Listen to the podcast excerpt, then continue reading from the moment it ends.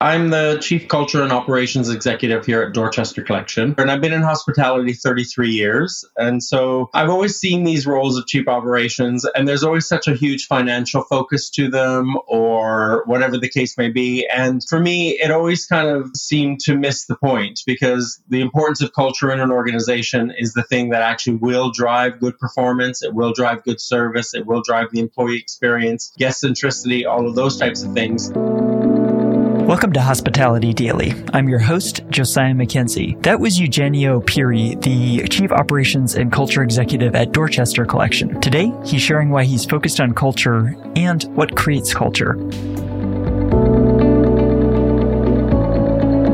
So when the opportunity came up for me to take on this role, um, I spoke to my CEO, and we in turn spoke to the board about wanting my title to have more of a culture focus as well as the operational focus, so that we were sending a clear message to the organization that culture is above everything the most important thing to us, and the vision that we have for our company and how we interact with our employees and the behaviors we create and how this translates into guest engagement and guest experience was going to be the factor that drove our company forward. Culture is not something that is just happens. To me, it's the decisions that get made. So we, for example, have five values in our company. Passion, personality, respect, working together, and creativity. And for each of those five values, we determine what that actually means and the behaviors that, if they're exhibited, bring this value to life. And so when we relate that to the culture of an organization, it then becomes about the decisions that employees make. So as an example, if you're walking down a corridor, even in the in the heart of the house, and you pass another employee, it's a decision you make to say hello or not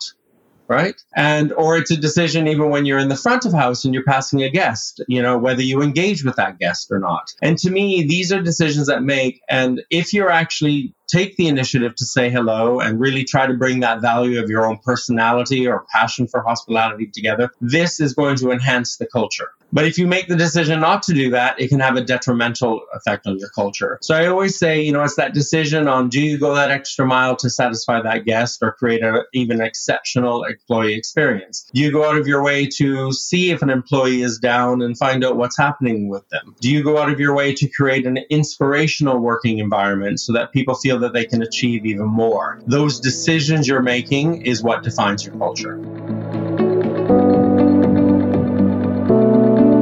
Love these practical examples. What decisions can you make today to enhance the culture of your organization?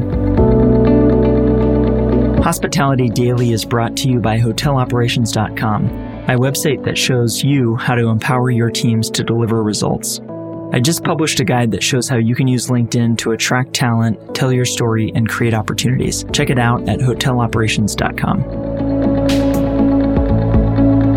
And that's it. If you enjoyed this episode, please consider sharing it with a friend or colleague. If you have any feedback, I'd love to hear from you. You can email me editor at hospitalitydaily.com. Thanks for listening, and I'll see you next time.